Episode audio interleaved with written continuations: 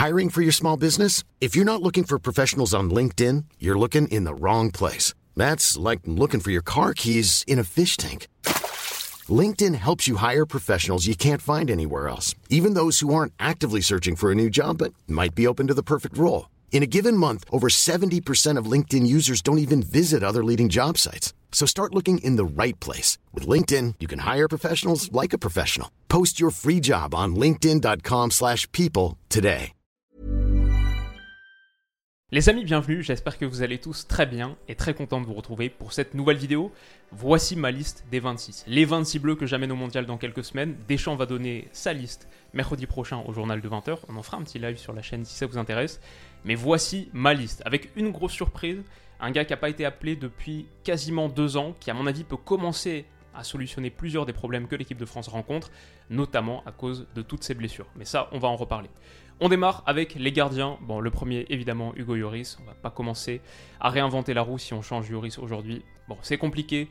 Grosse Coupe du Monde en 2018. Reste encore aujourd'hui sur un niveau de performance plus que correct. Le capitaine. Je pense que si Mike Maignan était totalement apte, disponible, vous l'avez vu peut-être il y a quelques jours, blessure, pour moi, ça sent pas bon. Que le joueur soit guéri, ça c'est la condition. Sans celle-là, euh, il n'y a même pas à se poser la question. Mike Maignan, euh, ça va être trop juste pour vous?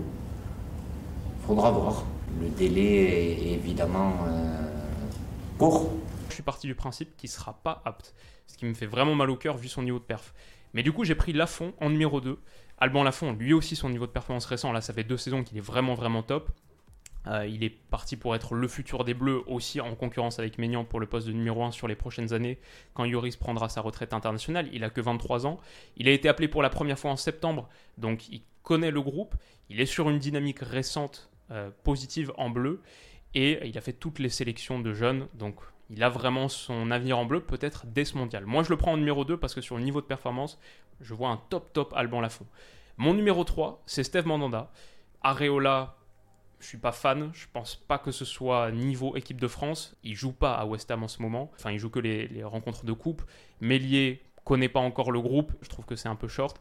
Donc, euh, ouais, moi je prendrais Mandanda qui joue à Rennes et qui joue bien qui a été de l'aventure en 2018, qui peut jouer à la perfection, je pense, ce rôle de troisième ou de deuxième gardien potentiellement. J'ai peur que Maignan revienne pas à temps. Et du coup, moi, ce serait ça, mon trio, Yoris, Lafont, Mandanda.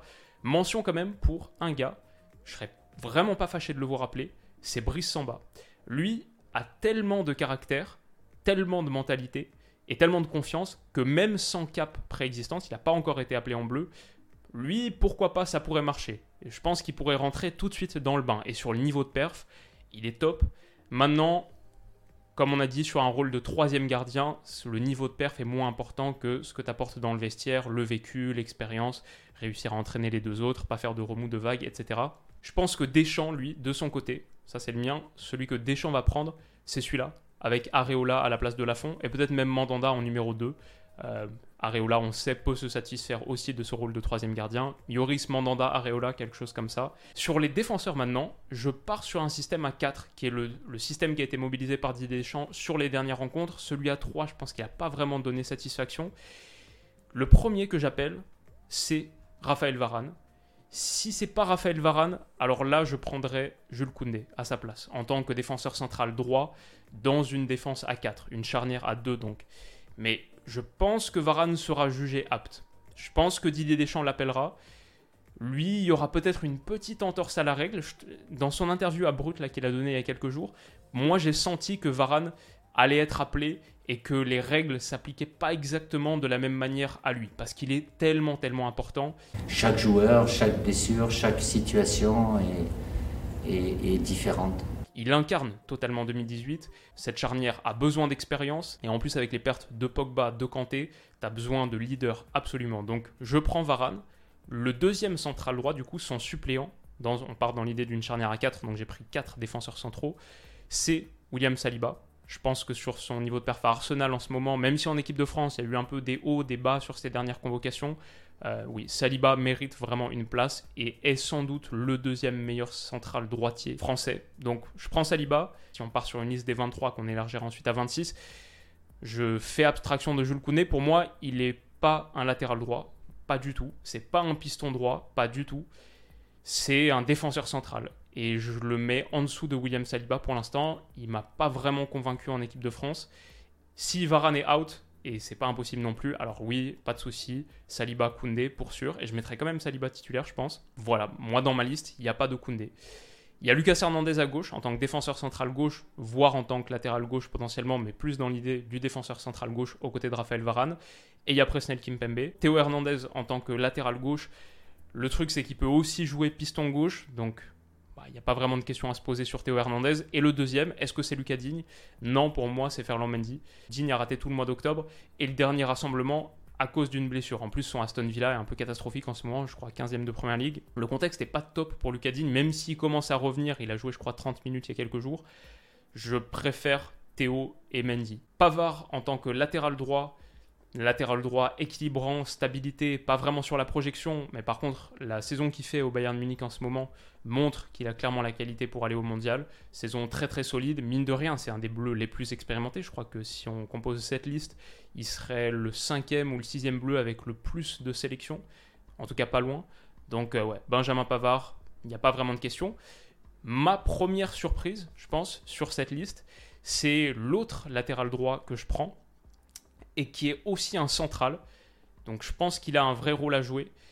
C'est Pierre Calulu, qui est une des clés de ta flexibilité tactique. J'aimerais bien voir un Pierre Calulu appelé. Ensuite, ça c'est sur une liste à 23, il n'y a que 8 défenseurs sur une liste à 23. Si on part sur une liste à 26, il y en a un de plus que je prends, mais que je ne prendrai pas à 23, c'est Jonathan Klaus.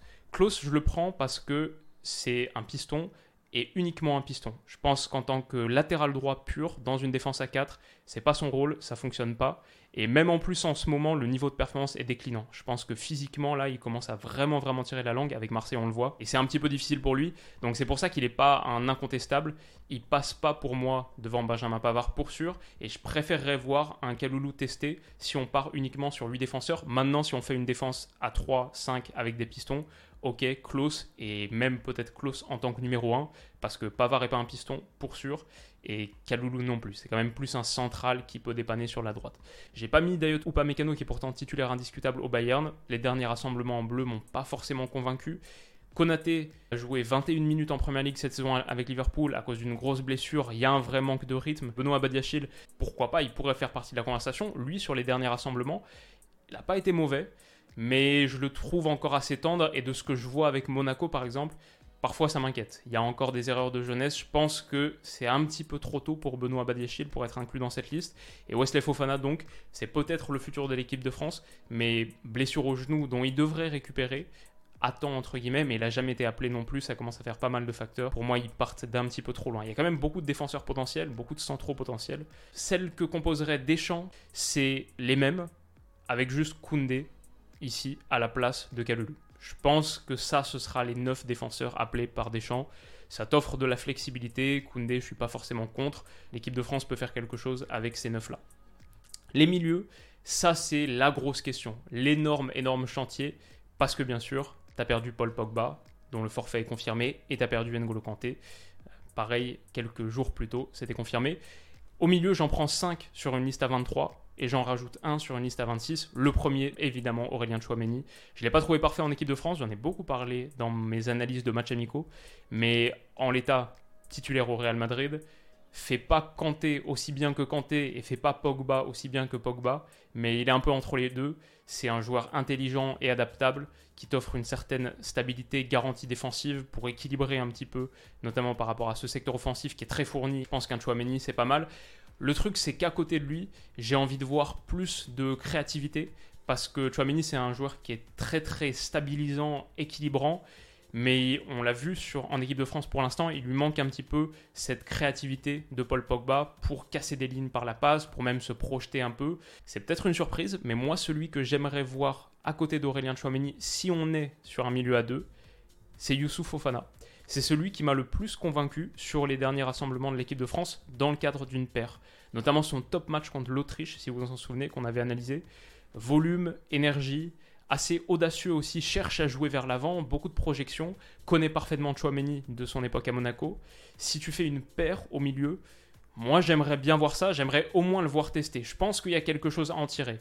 Si tu es à 3 au milieu de terrain, avec Chouameni en 6 devant la défense et deux milieux relayeurs devant, là, je mettrais peut-être plutôt Matteo Gendouzi. Alors je sais, il n'a pas trop convaincu en bleu, et son niveau de performance est encore un petit peu inconstant, mais je trouve qu'il a le profil qu'aucun autre milieu n'a en équipe de France. C'est l'agressivité débordante, la défense en avançant, la pression, le très gros volume de course, et je le mets aux côtés de ce qui serait ma grande surprise. Et franchement, lui, il peut jouer milieu à 3, il peut aussi jouer milieu à 2 aux côtés d'Aurélien Chouamini. J'aimerais, le problème c'est qu'on n'a pas de match amicaux, ça c'est vraiment pénible, mais j'aimerais bien voir ce gars tester aux côtés d'Aurélien Chouamini. C'est Tanguy Ndombele, qui n'a pas été appelé depuis un match contre le Kazakhstan, je crois c'était mars 2021, donc ça fait quoi, un an et demi maintenant à peu près. C'est ma grande surprise. Il peut jouer dans pas mal de configurations tactiques. En ce moment, c'est pas mal ce qu'il fait avec Naples. Et lui, il a vraiment le profil très différent, qui est celui, je pense, de tous les milieux que l'équipe de France peut appeler en ce moment, qui se rapproche le plus de Paul Pogba. Je ne dis pas que c'est un Paul Pogba, notamment sur son apport dans le dernier tiers, vraiment pour finir les actions, les frappes de l'extérieur de la surface. Il est très loin de ce que Pogba peut apporter. De toute manière, Pogba est irremplaçable. En équipe de France, le niveau de Paul Pogba, pour moi, c'est le joueur phare, le joueur clé. Je suis dévasté de sa blessure. Mais Tanguy Ndombele, sa capacité à aller vers l'avant, faire ce dribble, on le sait, avec ses feintes de corps, trouver des passes progressives, lui, c'est un vrai joueur de différence. Si Chouameni, c'est le milieu équilibrant, stabilisant, la garantie, Ndombele, c'est le milieu de différence, de provocation. L'équipe de France, quand on voit les matchs qu'elle a produits sur les derniers matchs amicaux, elle a vraiment, vraiment besoin d'un profil à la Tanguy Ndombele pour dynamiter un petit peu cet entrejeu, pour qu'il se passe quelque chose, pour que les joueurs offensifs soient plus servis avec plus de volume et ce milieu, je comprends qu'on le veut équilibrant, mais il faut aussi des gars capables de faire des différences. Si on fait un milieu à 3, j'aimerais vraiment, vraiment voir Tanguy Ndombele. Le cinquième milieu, c'est Eduardo Camavinga. Ça, c'est un petit regret de ma part. Si on avait un Camavinga qui était euh, qui s'était plus imposé au Real Madrid et qui avait un niveau de performance supérieur, même sur les derniers rassemblements en bleu, on se poserait pas la question. On ferait la paire Chouamini Camavinga et ce serait emballé pesé. Bon, ne faut pas trop lui en demander non plus. C'est vrai qu'il est quand même très très jeune encore. Il a encore une grosse marge de progression mais je le trouve encore trop tendre pour prétendre à une place de titulaire là au mondial. Maintenant, il a de grandes qualités, il connaît le haut niveau, il connaît l'équipe de France. Je le préfère personnellement à celui que j'inclurais pas dans une liste de 23, mais que je mets oui dans une liste de 26. C'est Adrien Rabiot, que je trouve pour le coup très très neutre. Ses avantages, c'est qu'il connaît le groupe, il connaît le haut niveau, connaît l'équipe de France. Mais par exemple, une paire Chouamini-Rabiot, si on se dirige vers ça, je trouve que ça fera pas assez de différence. C'est un milieu qui est vraiment trop bas, trop équilibrant. Je suis pas un grand fan d'Adrien Rabiot, j'ai un petit peu du mal à le défendre. Je me suis posé la question Kefren Turam. Je pense que c'est un petit peu trop tard pour faire un essai, aucune cape en bleu pour l'instant. Je me suis posé la question Benjamin André, c'est un peu la même chose. Et je me suis posé la question Quadio connaît, c'est un petit peu la même chose. Mais ces trois gars-là auraient mérité d'être testés peut-être un petit peu plus tôt. Je pense que c'est trop tard pour cette Coupe du Monde. Deschamps, je le vois faire Chouameni, Rabiot, Gendouzi, Fofana, Kamavinga. Il va effectivement au-delà de la liste des 23, ce qui n'est pas certain. Hein. On n'est pas certain qu'il aille au-delà, même jusqu'à 26. Moi, dans mon esprit, je me dis, il va peut-être faire 24-25, mais pas 26. Le 9 novembre, quand vous allez annoncer cette liste, vous allez annoncer combien de joueurs exactement? Vous le saurez le 9, ça je ne vais pas vous le dire. Est-ce que ça peut être un petit peu plus que d'habitude, vu le contexte? Il y a la possibilité d'aller jusqu'à 26. Jusqu'à 26. Ça vous le savez, je vous apprends rien. Je ne vous dirai pas le nombre aujourd'hui. S'il prend un sixième milieu, comme il a été appelé la dernière fois, je me dis qu'il part avec une petite longueur d'avance. C'est Jordan Verretou, qui en plus, sur les tout derniers matchs avec l'OM, est pas mauvais. Contre Strasbourg et contre Tottenham en Ligue des Champions, je trouvais qu'il faisait partie des meilleurs. Équilibre, même quelques passes progressives. Bon, ce serait pas la pire chose du monde. Maintenant, pour moi, quand on voit ces six-là, on voit quand même où en est l'équipe de France. Si ça, je me dis que c'est les six plus probables pour Didier Deschamps, on voit un petit peu où sont les Bleus et le fait que le gros chantier se situe au milieu est assez clair. Sans Kanté, sans Pogba, finalement il te reste plus que Chouameni en indiscutable et derrière c'est tout de suite la question. Alors en plus si tu fais un milieu à 3, tu as deux grosses interrogations. On sait à quel point l'entrejeu est fondamental. La Coupe du Monde 2018, il y a beaucoup de joueurs que tu peux sortir du lot, mais Kanté Pogba, c'est peut-être la clé de ce mondial une des clés majeures. Là, ça fait un petit peu peur. Mes attaquants, ok, c'est là où il y a le moins de doute. Là, heureusement, pour l'instant, on n'a pas encore de blessés. Bappé, c'est sûr. Benzema, c'est sûr. Griezmann, ok. Olivier Giroud, il y a une époque, se posait la question. Parfois, j'ai dit quelques articles et j'ai l'impression que c'est encore une question. Pour moi, c'est pas du tout une question. Il sera appelé à 100% et moi, je l'appelle à 100%. Enfin, sur ce qu'il a montré sur les derniers matchs et surtout ce qu'il apporte techniquement, personne à son profil en bleu. Donc, je dis pas qu'il part titulaire. Pour moi, les titulaires, c'est bien sûr Mbappé, Griezmann, Benzema. Giroud en sortie de banc, même sur certains matchs potentiellement. Bref, ce qu'il apporte, c'est totalement différent. Si tu vas faire une liste à 26, as forcément, forcément, tu vas forcément appeler Olivier Giroud. Moi, c'est mon cas, je le mets quatrième. Ensuite, Christopher Nkunku, on connaît le niveau de qualité. Même en bleu, ça a été un petit peu hétérogène. Bon, en même temps, les bleus n'ont pas forcément convaincu sur les derniers matchs amicaux, mais il y a eu des matchs d'Nkunku qui étaient pas mal, contre l'Autriche, il me semble, peut-être contre la Croatie en juin. Dembélé, ok. Et Coman, ça, c'est mes 7. Je pense que c'est les 7 pour quasiment tout le monde. Ce que j'aime bien avec ça, c'est que tu as les joueurs axiaux pour faire ton 1-2, mais tu as aussi avec Dembélé et Coman des ailes, et avec Bappé aussi potentiellement, trois ailiers pour avoir cette explosivité sur les côtés. J'aime beaucoup Kingsley Coman, moi je suis un très très grand fan de Kingsley Coman dans l'absolu. Le problème c'est les blessures. Sans les blessures, la carrière que, ferait Kingsley Coman, euh, c'est un délire. Et ce que j'aime bien avec Coman, c'est aussi sa possibilité d'être piston droit. Moi, je l'avais beaucoup aimé en tant que piston droit. Si l'équipe de France repart sur un système à 3 derrière, je pense que Coman a une vraie, vraie carte à jouer en tant que piston droit. Même potentiellement en sortie de banc sur un match où ça bloque un petit peu. Tu sors Pavard, tu mets Coman à la mi-temps par exemple. Je pense que c'est vraiment pas absurde. Donc, ouais, allez, les attaquants, j'aime vraiment, vraiment la matière que les Bleus ont à disposition. Et maintenant, la question, c'est quel est le huitième Sur une liste à 26, il y aurait 8 attaquants. Quel est le huitième?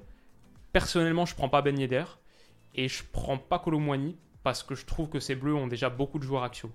Mbappé, Benzema, Griezmann, Giroud, Nkunku. Je prends pas non plus Fekir un petit peu pour la même raison, mais surtout parce que manque de rythme.